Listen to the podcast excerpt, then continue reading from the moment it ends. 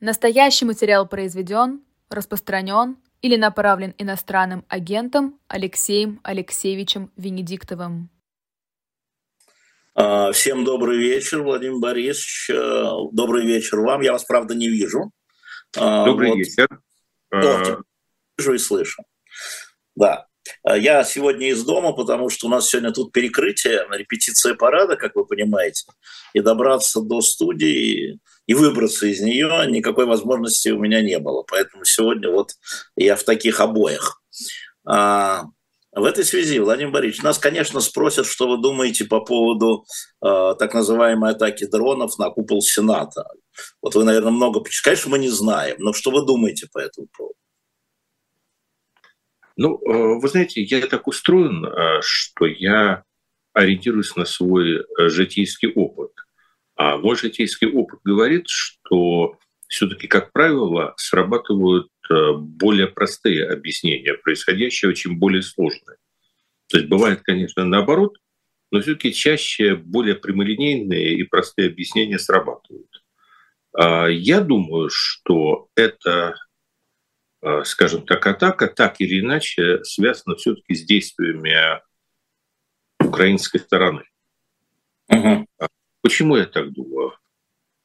А, я думаю так потому, что если бы это замышляли а, в качестве ну, такой меры провокационной, там, я читал разные версии, для того, чтобы не проводить парад. Но судя по тому, что вы сидите Э, у себя дома и не можете доехать до студии, парад все-таки проводить пока собираются. Пока да.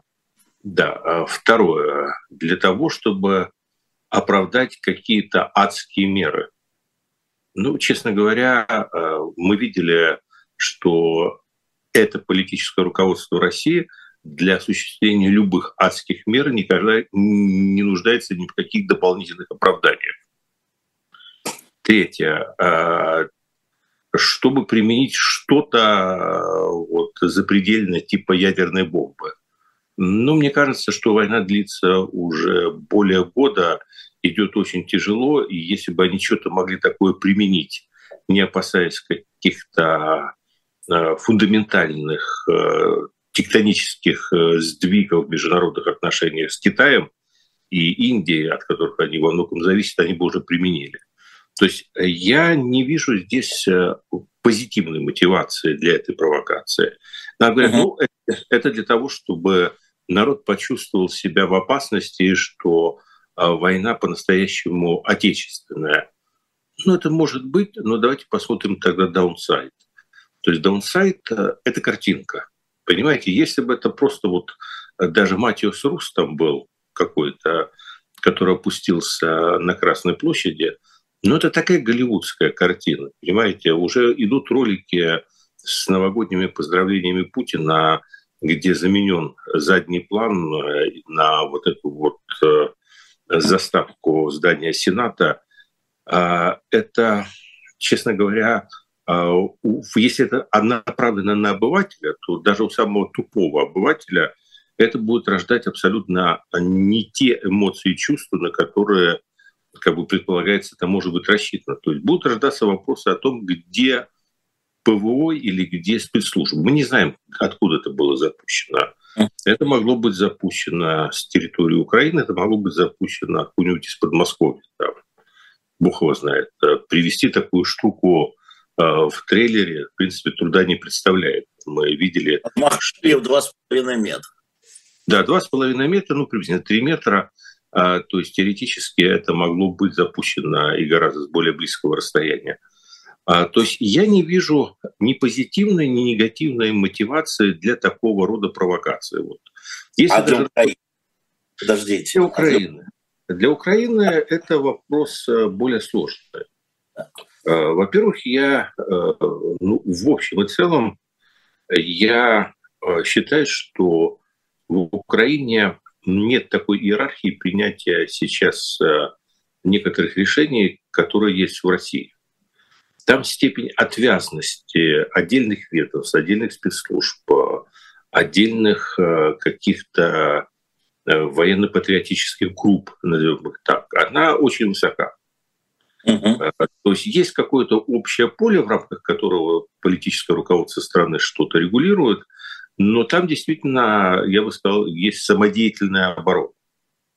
Вот та отечественная война, которая в России все пытается из нее выжить как слезу, она в Украине-то ее выжимать не надо, она там есть. В этом большая разница. То есть там сразу возникает много версий, что, во-первых, это может быть и самодеятельная инициатива, э, ну, потому что совершенно другая там структура сопротивления. Это может быть полусамодеятельная инициатива, потому что, ну, условно говоря, там спецслужбы – это государство в государстве даже в большей степени, чем сегодня в России. Понимаете, мы все помним конфликт между военной разведкой Украины и службой безопасности Украины, который закончился э, убийством прямо в центре Киева одного из самых ценных э, агентов военной разведки Украины, и скандал-то до сих пор не закончен. Но это как было только в марте прошлого года, в самом начале. Ну так а где? Ну, я слежу за выступлениями Буданова. Я это бы сказал, разведки, да? Да, я бы не сказал, что конфликт, например, исчерпан, и там все довольны, например, результатами расследования. То есть uh-huh. вот эти вот э, противоречие между, несмотря на смену руководства Службы безопасности Украины, определенный конфликт, он продолжается, потому что, э, насколько я понимаю, до конца э, кто виновен, когда вот в этом убийстве агента, ну, следствие так и не установило, и всей картины нету, и я так понимаю, что Буданова это волнует. А с другой стороны, насколько понимаю, военная разведка Украины является очень мощной, и она мало кому отчитывается, особенно в этой ситуации, в своих действиях, в своих планах. То есть угу. это может быть и децентрализовано. Наименее вероятно, что это такое вот политическое решение, хотя я его не исключаю. Есть ли мотивы? Ну, условно говоря, я бы сказал э, на очень осторожно, что стратегически, стратегически Путин сегодня заинтересован вот на конкретном данном этапе в локализации этого конфликта. То есть он сейчас... Да я подскажу почему. Потому что а, Россия при всем том, что в принципе она вроде бы ресурсами обеспечена лучше, чем Украина, а, она имеет э, гораздо менее надежный внешний подсос, чем Украина. То есть Китай, Китай, это не настолько надежный союзник, скажем так, как Запад в этой ситуации. Его позиция не выглядит однозначной, и, ну и вообще как бы люди, которые хотят долгосрочно полагаться на китайцев в каком-то деле, а, а, отличаются огромным романтизмом. Ну, я думаю, что наше руководство в огромном романтизме... Да, не отличается. Поэтому она понимает это как уязвимость. Если мы говорим о Турции, как э, другом таком оселке, э, тоже там э, давайте переживем выборы 14 мая, посмотрим, чем это все закончится. Если мы говорим об Индии, то Индия еще более ненадежный партнер, потому что Индия, с одной стороны, безусловно, сейчас очень помогает преодолевать, скажем так, санкции Запада, но, с другой стороны, все знают, что она ближайший союзник США в этом регионе, и конфликт, э, такой мощный стратегический конфликт Индии с Китаем не позволяет Индии, э, скажем так, э, жертвовать всерьез отношениями с США ради России сегодня. То есть поживиться, да. То есть поэтому на самом деле положение России, если отвлечься от пропагандистских клише, оно не столь устойчиво, как может показаться. Мы видим по конфликту Пригожина с Министерством обороны, что Пригожин фактически занимает рейдерскую позицию, пытаясь сейчас просто перетянуть на себя очень скудные ресурсы, прежде всего боеприпасов, и идет ради этого, в общем, на очень рискованное публичное заявление, фактически вступая в конфликт уже не с Шойгу, а, по сути, ну, в мягкой форме с Путиным. То есть, значит, борьба за ресурсы большая. Поэтому передышка, передышка нужна. Но эту передышку Путин может получить только, если он представит а, вот, ситуацию как победу. То есть ну, да. не может Конечно. позволить себе поражение. Теперь дальше. Для него победа... Легко. Это... Легко. Это называется да. поручитель Пастухову из Кабалаца. И мы представим. А, хорошо. А, это можно представить, если он удержит те территории, которые сегодня объявлены российскими. Представить это как победой, если он теряет эти территории, не сможет... Вы знаете, я вообще, конечно, strategy advisor и адвокат. И, в общем, а, как, как представитель этой профессии, я, в принципе, если черное надо перекрасить в белое, как правило, берусь. Но все вы имеет свои пределы. Пугаете, да. Да, да, все имеет свои пределы. Вы знаете, э, вне зависимости от суммы предложенного гонорара, э, я не возьму контракт э, представить оставление всех территорий, которые были оккупированы с 22 февраля 2020, 24 февраля 2022 года как победу. Вот не возьмусь. Вы знаете, коллегам предложу. А вы помните, что формальная цель, объявленная Путиным, была а, защитить а, население, а не присоединять ничего. Так и мы же и не присоединяем. Это правда. Его. Ну, вот, вот защитили, понимаете, и вот оно. Да. Это правда, это хороший аргумент, но на него есть ответ. Первое. Мы заложники всегда не только своих подвигов, но и ранее совершенных ошибок. И поэтому, если бы а, политические советники Путина были более осторожны и дальновидны, они бы не спешили с признанием этих территорий а, частью Российской Федерации.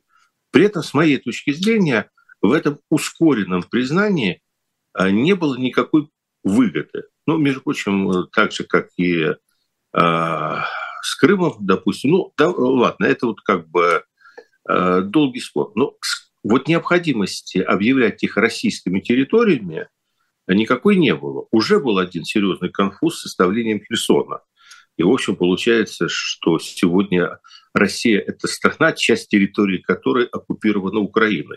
Да, и они это начинают говорить. Это очень тонкое а, ваше наблюдение извне. А изнутри это уже начинается говорить. И я хотел бы обратить ваше внимание на такие, может быть, а, а, незаголовочные новости, но тем не менее, да, значит, э, переход сотовой связи на российские стандарты, переход да. обучения на российские институтов и сдачи экзаменов, кстати, там идет обучение. Идет очень, я за эти как раз не скажем, я за этим непрофильными новостями слежу больше, чем за профильными. Идет Это попытка... За этим да, она... идет, идет попытка реинтеграции, мгновенно, не интеграции, не интеграции, интеграции этих земель, то есть попытка привязать их на живую нитку как можно скорее. Но это ничего не решает. То есть если, если... если бы это был элемент торговли, да, вот я проторгую в будущем это, да. там, это на это, то, наверное... Не похоже. Вот. Не похоже. Не похоже, да. Именно поэтому я говорю, что а, не, а, не принимался в расчет вообще вариант, при котором они с этих территорий уходят. То есть если бы были люди, а, которые лучше играют в покер, они бы этого не делали. Но не похоже на то, что это может быть элементом торговли. А ведь в засаде у нас кто сидит? В засаде у нас сидит коллективный стрелков. И когда Ой. мы говорим он тоже, я бы сказал. Да, коллективность стрелков – это не, собственно, стрелков, которого, ну, в общем, в России ведь просто решается проблема. Э, был большой учитель, он говорил, есть человек, есть проблема, нет человека, нет проблемы. То есть если бы речь шла о личности Стрелкова, то в конце концов Институт криминалистики возглавляет уже другой человек – и, э, возможно, эффективность его действий будет выше, чем у предшественника.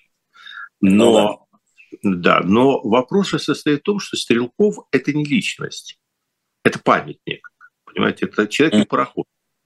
Это, не, да, это некое явление, где есть очень серьезная поддержка людей, которые публично не выступают, но думают они, как, как в моем любимом фильме, громко думают. То есть есть очень много людей, которые громко думают. И э, эти люди находятся, э, к сожалению, для власти не вовне ее, а внутри силовых структур. Потому так. что это их ментальность. И поэтому а, вот объяснить а, а, Ивану Ивановичу и Матрёне Ивановне, как вы правильно говорите, что это у нас такая вот теперь победа, такое у нас лето теперь, то это-то можно. Ну, потому что здесь действительно действует синдром отключенного сознания, и они, в принципе, не рефлексируют там Океания всегда воевала там с э, Евразией, я уж не помню точно, Евразия всегда воевала с Океанией. Тут можно любую сторону. Сложнее это будет объяснить абраенам. Сложнее это будет объяснить э, тем, кто внутри силовых структур, э, ну, реально вложился уже в эту войну, да и на фронте побывал, да и как бы обеспечением этим занимался. И это рискованно. Поэтому Путину сейчас передышка нужна, но она нужна Путину на условиях закрепления за ним, как там э, у Шархана, это моя добыча, понимаете? Вот он сейчас ведет себя как Шархан, потому что это его добыча. И он хочет, чтобы, в принципе, стая волков, а вокруг стая волков, это правда, он хочет, чтобы стая волков отдало Маугли Зеленского ему, ну, с этими территориями. Ну, да. а, а у Зеленского ситуация стратегически, она противоположная. Потому что Украина, она тем больше находится в безопасности, и тем больше шансов у нее выиграть, чем больше эта стая волков интегрирована в эту войну. Ну, это понятно, ну да, это... Да, это понятно. Таким образом, если Путин сейчас стремится к локализации конфликта, а, то есть если Путин стремится к локализации конфликта и к тому, чтобы он воспринимался, и, кстати, у многими так и воспринимается на Западе, как спор славян между собой, угу. то Зеленский стремится к интернационализации конфликта и к тому, чтобы он воспринимался как вызов всему цивилизованному человечеству. Ну, это был сам что за год? Как бы... Соответственно, в принципе, в принципе, а, вот провокация как бы действий сейчас жестких, ответных, которые создают а, очень негативную картину, это, в принципе, правильный шаг к тому, чтобы, ну, если мы все помним, же, да, в 17, ну, то есть, ответ, понимаете, в принципе, в нормальной логике и, и то, что э, пока тут еще не последовало, говорит то, что Кремль понимает, что это ловушка.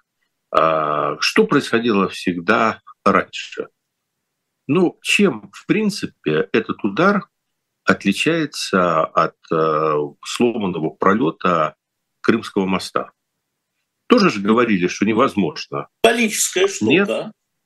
Это да штука, да. Это символическая штука. И картинка, смотрите, стилистика. Вы вспомните этот поезд в огне. Да. Понимаете, под эту песню. Э, и вот это все горящее. То есть вообще, конечно, ну вот такая работа драматическая, драматургия восхищает. А, и то, что последовало тогда за этим? За этим последовал переход а, в целом в а, новую фазу войны. Да, к ударам структурам, да. удар по структурам и так далее. И, в общем, это сильно изменило отношение Запада, еще дальше изменило отношение Запада, в том числе и к поставке вооружений, и привело к большей интеграции Запада в эту войну. То есть вы сейчас хотите сказать, перевожу для аутсайдеров нашего чата. А, что говорит вам Пастухов? Пастухов вам говорит, это провокация украинской стороны для того, чтобы Путин обозленный, а, совершил несколько неразумных шагов по эскалации, как бы мстя за этот удар по Сенату, и тем самым заставил бы западные, западных союзников больше втянуться в военные действия. Я правильно перевел? А смотрите, вы перевели, ну, то есть, э, э, скажем, однозначно, а все не так однозначно, как вы любите говорить. Я бы сказал так, что прежде всего это нормальное действие э, как бы аффилированных с Украиной сил, которые просто хотят сделать так, чтобы э, России было больно, стыдно и обидно. До а, того, что да, просто... Да, да. Вот просто у них цель, вот знаете, в чем вообще разница? Дело в том, что Россия пытается вести странную войну, и Россия, в принципе, то есть все понимают, что абстрактно Россия может взять и выбросить э, на Украину там, половину своего ядерного потенциала. Или, а, а, или армию в миллион солдат. А с армией миллион солдат, я думаю, там посложнее, потому что армию миллион солдат, как теперь выяснилось, необходимо обучить, обуть, одеть и вооружить. И это очень смешно, это как-то даже стыдно об этом вроде как-то говорить, то после 20 лет там всяких там армейских реформ вдруг выяснилось, что ее обучать негде, обувать нечем, а вооружить э, можно только разве что со складов Солидара э, автоматами и пулеметами «Максим». Ну вот э, реальность следующая, что мы все думали год назад, принципе, ошибались, что Россия может в легкую выставить миллиону, говорит, сколько. Россия потенциал мобилизационный 30 миллионов. Да, с граблями и голыми руками, безусловно. Но в современной войне э, для такой армии уготована одна участь, та, которая была уготована для вот этих вот бойцов ЧВК «Вагнер» а, в Сирии. Помните, во время этой знаменитой атаки на нефтезавод, когда их пять раз предупредили, ребята, может, не стоит, а потом где-то там в Алабаме оператор нажал на кнопку, они просто не поняли, откуда на них это все упало. То есть эта война показала, что вот эта вот э, крестьянская армия с лопатами и граблями, она не работает. И вот, кстати, несколько попыток повторить вот а, атаки в духе э, марта-апреля прошлого года заканчиваются одним и тем же. Вот как только русская армия начинает воевать не мелкими диверсионными штурмовыми отрядами, а ведет колонну танков там типа Т-62 из 100 танков, то она их просто теряет все, их жгут. Поэтому с миллионом солдат я бы, ну, как бы сейчас осторожнее выражался, наверное, может, наверное, напрячься можно. Но, во-первых, это вызовет в обществе, э, скажем так, никто не знает какую, но, но есть подозрение, что может вызвать э, все-таки, наконец, не ту реакцию, на которую Кремль рассчитывает, не ту, о которой говорил знаменитый Охлобыстин в своей знаменитой исторической речи на Красной площади. Будет гой, да но не туда.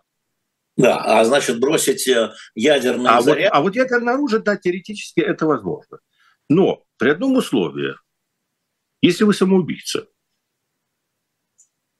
Понимаете, это такой интересный вопрос. Является, вот вы, э, понимаете, у меня есть одно великое преимущество, практически никого не знаю лично из тех, кто сегодня остался в Кремле, потому что тех, кого я знал лично, оттуда смотались за это время. А, Но ну, вы их лучше чуть-чуть знаете. Но у меня такое впечатление, что там самоубийц немного. Ну, может быть, они просто считают по-другому, не как вы? Вот, да, э, они считают по-другому. Ну, то есть, э, военных и тоже, в общем, да. э, казалось бы, а так и есть большая да, но, но, то есть поэтому... Да, да, да, но я хочу сказать, что тем не менее, вот э, главное слово, которое вы произнесли, считают. Вот да. люди, которые сидят в Кремле, они считают. Да. Понимаете? А вы знаете, в чем проблема? Я думаю, что люди, которые сидят в Киеве, уже давно ничего не считают. В каком смысле? Понимаете, там а, вот в том смысле, что а, все почему-то думают, что вот у Москвы есть определенные красные линии. И мы обсудили, что они продиктованы внутренними ресурсами, отношениями с Китаем. У меня есть ощущение, что у Киева вопреки э, ну, нашему представлению о том, что вот тут идет как-то по правилам, что у Киева красных линий нету. У него есть одна линия. Он знает, что или они в этой войне победят, или Украины как государства не будет. Ну, как независимого государства, как правительство Виши, может быть. Понимаете, э, дело в том, что я в идеале какого-то, я бы очень хотел какого-то финского сценария. Ой, вы сейчас, ой, сейчас говно понесется потом. Я хотел бы. Да. Я хотел. Почему? Потому что при всем при том, э, знаете, ну, человеческие жизни не вернешь. Но нет этого финского сценария для Украины, потому что нет той ситуации. А, если сейчас э, будет некая уступка вот такая, она приведет к тому, что в Украине начнутся процессы, Э, которыми Кремль сможет и будет руководить, и которые, в принципе, приведут к тому, что они добьются не мытьем, так катанием своего смены режима и, в общем, э, э, потому что если будет любое сейчас перемирие, то масштабы и размеры помощи Украине не сохранятся прежними. В смысле? А, Западу есть чем заняться. И одно дело та помощь, которая дается, условно говоря, в режиме реанимации, и другое дело э, э, это долгие, длительные разговоры о восстановительной помощи Украины в том случае, если конфликт заморожен. А, ну понятно, да. То есть, то есть будет... это, это, дальше, дальше сразу возник вопрос. Как вы там пойдут вопросы. А давайте опять, вот тут опять будет то, что было, вот условно говоря, 2014 года. А покажите нам э, успехи своих реформ. А ну, скажите, да. как вы боретесь вот с коррупцией? Арестовали мэра Одессы. Вот успех. Да. 2014 года мэра Одессы, вот его арестовали сегодня. За ну коррупцию. Ну, ну да, да. Вот успехи. А, а, а, ну, понимаете, это все будет очень сложно. Поэтому к сожалению, я не вижу сейчас вот этой вот ситуации, при которой, условно говоря, перемирие на условиях уступки территорий а, могло бы решить главную проблему обеспечить независимость суверенитет Украины. Наверное, наверное, то есть я знаю это условие, которое может быть, но мне трудно себе представить, что на него кто-то пойдет. То есть такое условие может только одно, что Украина в этих условиях э, принимается немедленно в НАТО, на ее территории размещаются военные базы НАТО и э, вдоль российской границы. И тогда это гарантирует, э, скажем так, отсутствие желания у Москвы опять прокричать свой любимый лозунг «можем повторить». Ну, понимаете, мне пока трудно себе представить, что такое условие возможно. Я напоминаю... Это, да. То есть поэтому давайте вот мой разговор, э, мой тезис, который вы озвучили, он э, звучит более правильно следующим образом. Я считаю, что Украине абсолютно все равно, какие последствия наступят вследствие таких ударов по Сенату, по Крымскому мосту, по Брянским лесам, по кому угодно. Потому что, в принципе, ей уже на это плевать. Они понимают, что хуже, чем есть, не будет, а чем хуже, тем лучше, и они готовы к этой интернационализации конфликта. И есть, да. А вот э, Путин, ну, он не готов. И вот в, в этом вот затырк, понимаете, здесь нельзя сказать, что они добиваются провокации. Им просто все равно. Вот, понимаете, им ну просто ну, все равно. Если все равно, это же кто-то сделал, ну, Владимир Борисович, вы что-то завиляли, я бы сказал когда я выстроил... Нет, я не завилял. Я просто говорю, Нет. есть психологические оттенки. Тот, кто это сделал, ставил простую цель. Испортить этим гадам праздник. Вот это их как бы цель. Понимаете, дальше. А, в этой ситуации кто-то приходит и говорит, слушайте, но тут же могут быть э, последствия. Uh-huh. Какие? А они, говорят, бросят там на Херсон атомную бомбу. Ответ да пошли, э, пусть бросают. Ну, вот, понятно. Извините, пожалуйста, понятно. да. Да, а, напоминаю, это пастуховские четверги. Владимир Борисович Пастухов, А, напомню вам, что ему надо ставить лайки, даже если вы не согласны, все равно ставьте лайки, потому что это пища для размышления, это продвигает среди а, других каналов наш канал. Кроме того, вы можете подписываться на канал и можете донатить как с российских карт, видите, левый верхний угол, а, как с российских карт, так с иностранных карт, так и, кстати, у нас... Вот эти, а, вы, вы сейчас... Э, у нас Спасибо. много стало ежемесячных. Присоединяйтесь, кто просто, это очень легко. Там есть третий донат по Бутси, который просто ежемесячно нам а, дает небольшую сумму для того, чтобы мы могли развиваться. Да, Владимир Борисович? Вы мне сейчас дали паузу, за что спасибо большое. И я нашел формулировку. Давай. Я бы сказал, ситуация сегодняшнего дня в сравнении с ситуацией годичной давности состоит в следующем что доведенная до отчаянной ненависти Украина после Бучи, после этих ударов по гражданской инфраструктуре, а, после попадания во все эти дома, перестала реагировать на то, на что еще год назад она реагировала. То есть они проведут мобилизацию, поднимет 20-миллионную армию. Все равно. Да, ну, они понятно. задействуют ядерное оружие. Все равно. То есть Украина перестала бояться этих факторов, потому что она считает, что э, либо вот реально там отечественная война, либо жить, либо не жить. Более того, она считает, что если они это сделают, весь мир тогда ему деваться будет некогда, вот тогда вот уже перестанет играть и встанет на нашу сторону. Вот э, в чем разница. Кто и как сделал, ну, не ко мне вопросы, так же, как и к вам. Мы не знаем, кто это сделал. А, а, да, но вот в принципе, если вы, вы меня спросили мое ощущение. Мое да. ощущение – это на этот раз не очень похоже, условно говоря, там, сценарий обсуждаемых взрывов домов, там. Там, провокация. Мы про дома-то тоже не очень знаем. То есть мое ощущение, что это более прямолинейно. Кто там со стороны Украины, частная корпорация, объявлено же было там одним из э, предпринимателей, что он создает команды э, с призовым фондом, которые опустят дрон на Красную площадь. Ну, вроде да. сумасшедшая, но мы живем в сумасшедшем мире.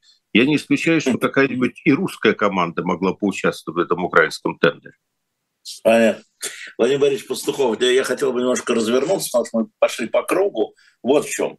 А, значит, а, в России есть от четверти до трети, наверное, людей, которые не согласны с этой политикой.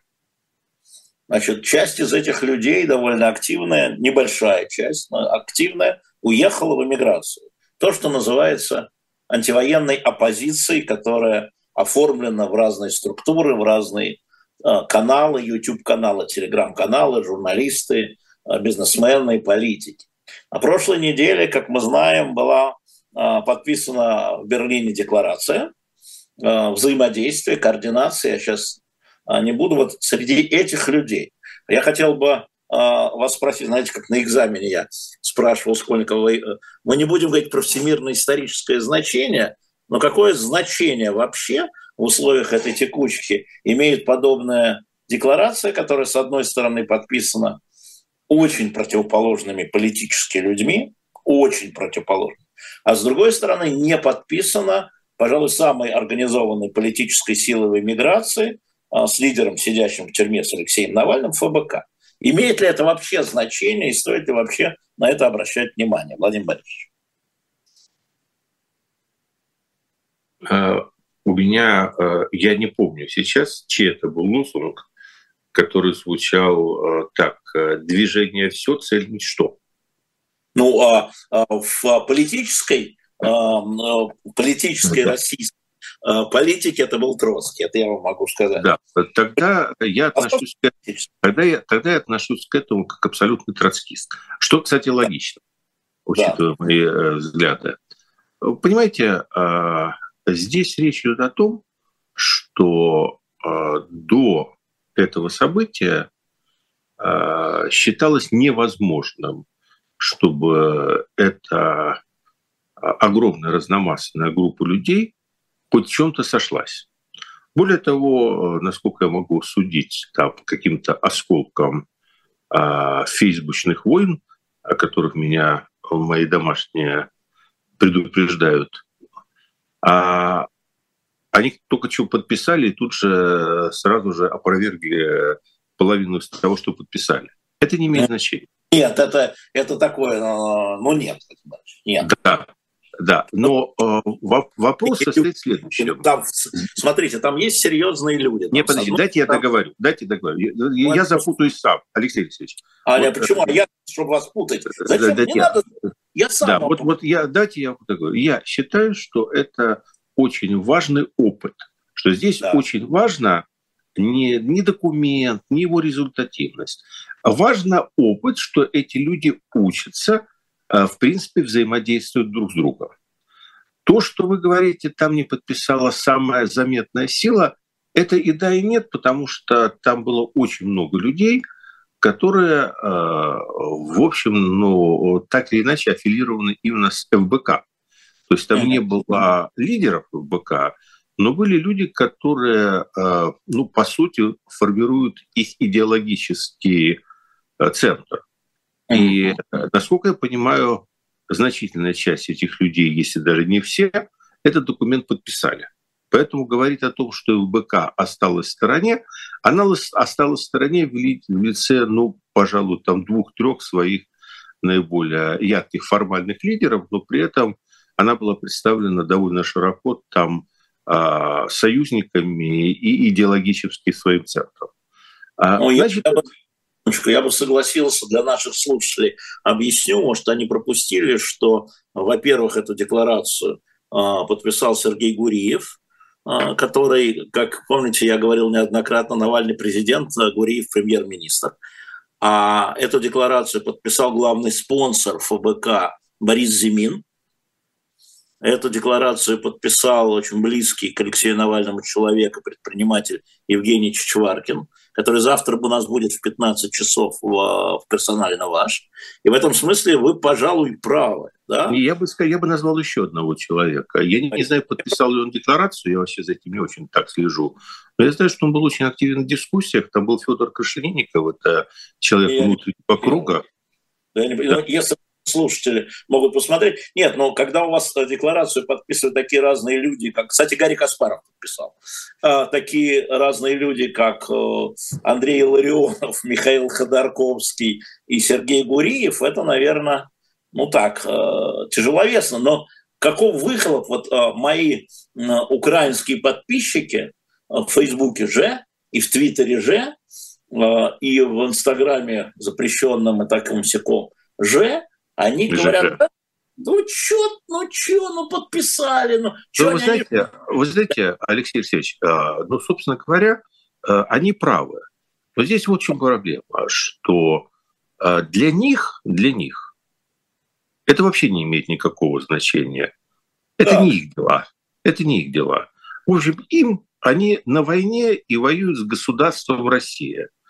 А, вот знаете, у Довлатова была такая смешная история, э, ну, чтобы расслабиться а чуть-чуть. Э, а, у Довлатова? Просто про у Довлатова, да. Довлатова. Довлатова, да, писателя. Он описывает свои впечатления от э, приезда в Нью-Йорк, и там шла огромная коммунистическая демонстрация на 1 мая по Нью-Йорку. Ну, что действительно нормально в Лондоне, в Нью-Йорке. А один из русских иммигрантов, э, такой очень активный, который эмигрировал из-за несогласия с советской властью, он переходил дорогу. И э, его задержали как часть этих э, демонстрантов, коммунистов. Mm. Ему говорят, вы хоть и коммунист, но вот мы сейчас... Он говорит, вы не имеете права. Я не коммунист, я антикоммунист. Э, полицейский посмотрел на него и слушайте, вы знаете, мне абсолютно все равно, к какому именно подвиду коммунистических движений вы относитесь. Хм. Вот, с моей точки зрения, с моей точки зрения, отношение украинцев сегодня ко всему тому, что составляет для нас очень важную часть нашей внутренней жизни, оно приблизительно такое же. Нам абсолютно сегодня все равно, к какому именно подвиду русских вы сегодня относитесь. И спорить с этим тезисом – пытаться что-то доказать, и права мы не имеем, и глупо, потому что ничего доказать нельзя. Потому что э, у нас сейчас разные цели. Их цель – победить в войне. А цель этих людей, э, ну, кроме того, что они сходятся в том, что они поддерживают Украину в ее справедливой борьбе за свою независимость освобождение оккупированных территорий, она состоит в том, чтобы вернуть Россию на путь модернизации, развития цивилизации. Там у людей разные планы. Кто-то хочет ну, демократию, монархию, да. Но вернуть Россию на цивилизованный путь развития э, и освободить от деспотии. Послушайте, и это, не, это не задача украинцев, поэтому да, здесь вот, вообще это ни о чем. Речь. Вот а, одна из воплей, уже не вокруг декларации, а вокруг выступления Виктора Шендеровича, а, было в том, и такой спор разгорелся нешуточный, а о том, что он сказал, что а, мы идем с Украины до первого поворота, да, до поражения Путина. Ну, смысл. После этого у нас разные задачи, разные цели, разные маршруты. Вы что, с ним солидаризируетесь? А, я с ним не солидаризируюсь, а, да. Прежде всего потому, что я считаю, вот можно теперь анекдот, который такой, а, я о нем узнал случайно при смешных обстоятельствах. Много-много лет назад мой сын, ученик 57-й школы, отправился со своим преподавателем, вы не поверите, в ноябре месяце, это было, это было задолго еще до 2014 года, э, в Киев. Для меня родной, для Бори, естественно, это уже как бы э, совершенно чужой город. И поехали они в ноябре, почему-то предполагаешь, что они едут куда-то на юга, а попали, потому что в Киеве бывают в ноябре такие погоды, что мама не горюй. То есть снег с дождем, там все. И вот они бегают по Софийскому этому собору, Э, преподаватель собирает их всех э, в кучу, они разбирают, и тут мой Боря подходит к нему и спрашивает, типа, а вы не скажете, в каком вот веке там вот это вот было построено? И э, преподаватель Борис Иванович посмотрел на него и говорит, слушай, можете я расскажу анекдот? Говорит, вызвал еврея на Лубянку, и говорят, у вас, говорит, брат живет в Америке, богатый. Говорит, он говорит, я с ним не общаюсь. А надо бы общаться. Говорит, пригласите его в СССР, попросите его приехать, так я не хочу. Ну, надо. И вот он берет и пишет письмо. Здравствуй, дорогой мой брат Изя. Наконец я нашел время и место написать тебе письмо. Так вот, по поводу высказывания Шендеровича я могу только повторить этот анекдот, что он просто нашел время и место сейчас об этом поговорить. Ну вот, вот да, вот есть вещи, которые... А, не время и не место. Вот понимаете, я сейчас, я называю у нас у всех ремарковская ситуация. У нас у всех ремарковская ситуация, при которой хороший ты русский, плохой, есть ли у тебя своя точка зрения на то, что происходит в Украине, есть ли у тебя представление о том, там, нравится тебе что-то, не нравится. К сожалению, вот в такое поставленное положение – что сегодня не время и не место вообще об этом высказываться. То есть вы советуете Шендеровичу засунуть язык в жопу по этому вопросу? Ну, я также не говорю, я просто говорю, что это не время Вопрос. и не место сейчас Вопрос. это говорить, потому что сейчас мы поставлены в положение, когда это, э, к сожалению, публично звуч, э, ну, звучит сильно не тактично. То есть тот момент, когда а для людей падают русские бомбы, э, говорить да. о том, что вот мы с вами там до этого поворота, а вот потом мы там, давайте до этого потом доживем. Ну, вот смотрите, до этого потом доживем.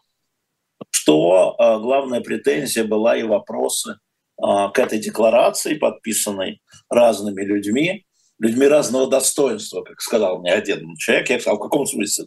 Ну, есть достойные люди, есть более достойные люди. Я говорю, понимаю, да, не по-русски немножко. А, там не упомянуто слово репарации, говорят э, украинцы. Это, может быть, вам нет до них дела, а им есть дело до этой декларации.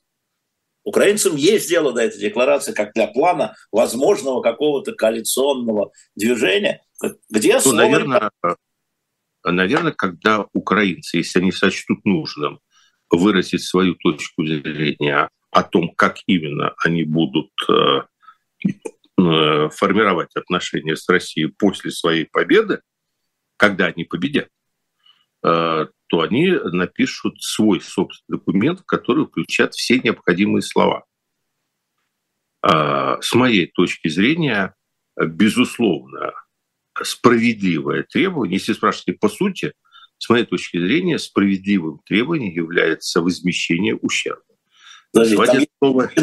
подождите, там есть слово компенсация. Там нет слова репарация, но есть слово компенсация. Ну, а в чем разница? Я, я это вы меня спрашиваете, юрист. Доктор, вы меня слушайте, спрашиваете? Э, э, э, это, слушайте, это вот словоблудие. Нет. Понимаете, есть принцип э, репарации, э, значит, э, ну, наверное, специалисты по международному праву будут говорить о том, что репарация, не привязанная к конкретному ущербу, это есть нечто, что победители устанавливают в качестве своей добычи, ну, может быть. Я э, просто не вижу смысла это все обсуждать, как говорится, if, if, if э, до этого дойдет. С моей точки зрения, справедливо говорить о том, что если кто-то совершил преступление и нанес человеку вред, он обязан, как говорится, кроме всего прочего, э, этот вред и ущерб компенсировать. Вот это я понимаю. Компенсировать, Но, компенсировать.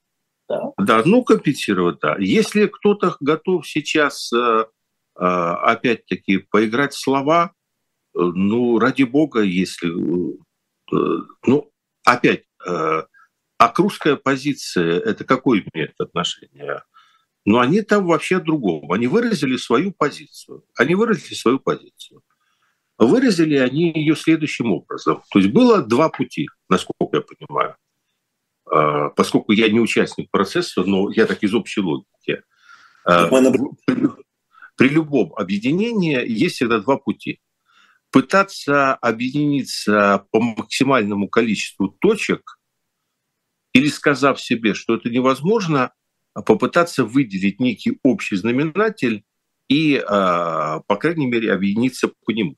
Насколько я понимаю, вот революционного того, что произошло, что, наконец, спустя полтора года дошло до людей – что не надо искать полного тождества, потому что оно бывает только на небе. А нужно выделить сейчас то, с чем все согласны, оставив временно в стороне то, где есть разногласия, о чем нужно и можно говорить, и, может, оно войдет больше. И выделить этот общий знаменатель. Это такая математика простая, политическая. А, ну, по всей видимости, да, в этот общий знаменатель сегодня не вошло слово «репарация», но в этот общий знаменатель вошло слово компенсация. Ну, прекрасно. Значит, э, сегодня э, кому-то это показалось недостаточно. Э, но я же сказал, что это нормально, потому что сегодня для очень многих, не для всех, но для очень многих граждан Украины вообще вот этой вот разницы между Путиным и антипутиным вот нет никакой. Понимаете? Ну, потому что если странно, люди... странно, что это уперлось слово репарация. То есть нормальная позиция была бы, нас вообще не интересует, что они делают, они русские, и нам это не интересно. Поэтому вообще вот этот вот пристальный интерес со стороны Украины к этому собранию, вот с моей точки зрения, совершенно сегодня противоестественен. А последствия этого, возможно, какие? Я имею в виду последствия этой декларации ну, моего... вы понимаете, э, это же э, как пойдет. То есть, в ну, принципе, ну, это движение, это движение в правильном направлении. В хорошем, то есть э, это может утечь в песок, как всегда, или в хорошем варианте начнут отрабатываться. Почему я сказал, что движение все цель не что? А нужно учиться разговаривать, и нужно учиться вот выделять эти знаменатели – и вокруг этих знаменателей а, группироваться. То есть если эта тенденция закрепится, то есть ну, вероятность того, что возникнет а, механизм обсуждения каких-то вещей, а, который сегодня абсолютно бессмыслен. Это такой, а, это такой тренировочный, как на, вот, извините, пожалуйста. Да. Вот то, что все мы наблюдали, это да. тренажер. Это тренажер он не летает, вот отличие тренажера самого лучшего от самого плохого самолета, состоит, что плохой самолет летает, а хороший тренажер нет. Так. То есть, что бы они там ни делали, вот они там подпишут самые лучшие документы, они сделают все, что угодно, но они на этом не взлетят. Но они учатся там передвигать рычаги.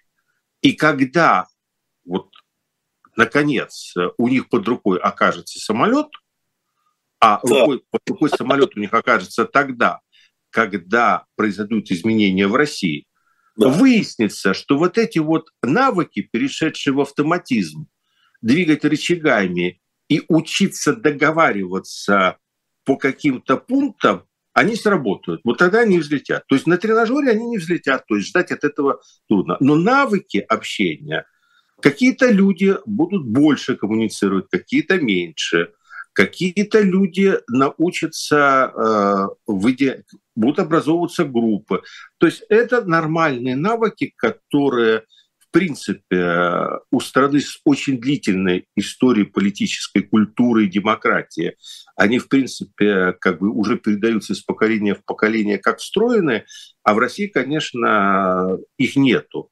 Но вот они пока сейчас их на тренажере отрабатывают. Это очень хорошо. Да, но их, э, но они не представительны, они никого не представляют.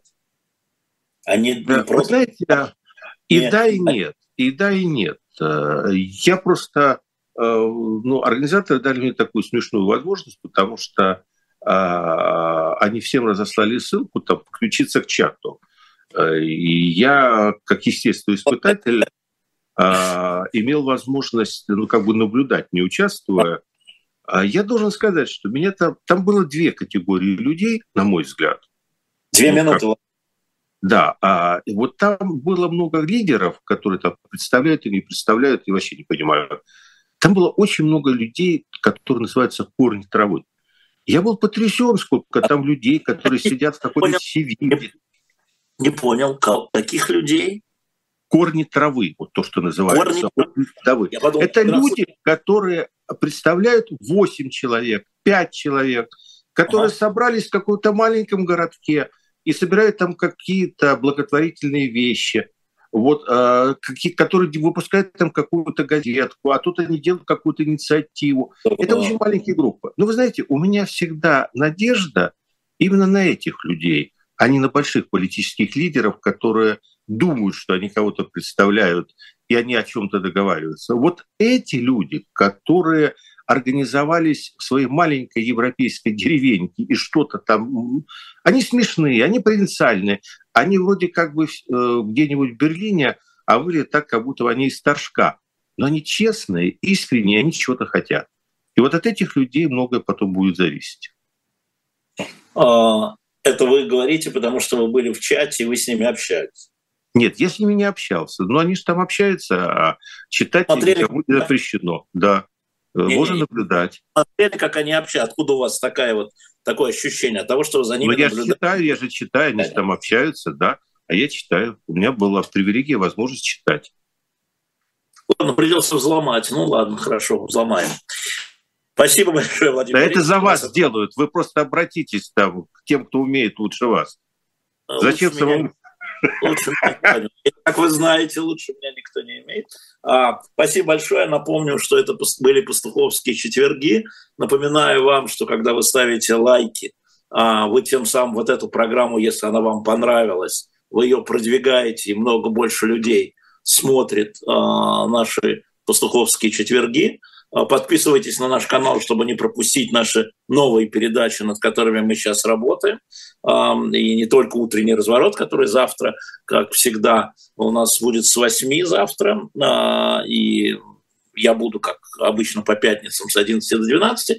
Заходите на shop.diletant.media, там сейчас детскую книжку мы поставили, как строилась Москва, это вот, извините, да, там как раз купол Сената есть, а, но это такая книга для детей, подарочная, очень красивая, э, ее задолго до того а, решили вам представить, там есть еще э, книги, там есть дивная одна книга «Огонек», который был выпущен к 15-летию первой конной, специальный альманах, 40, 35 год да, в одном экземпляре. В общем, заходите на shop.media, не забывайте про донаты, не забывайте вообще нас любить. Мы э, с Владимиром Борисовичем понимаем, что час в неделю вы в нас не любите, вы нас ненавидите, вы брызгаете на нас ядом и говном, но все остальные 143 часа в неделю вы нас страстно ждете и страстно желаете. У вас осталось 143 часа, через которые мы вернемся с Владимиром Борисовичем Пастуховым. Всем пока.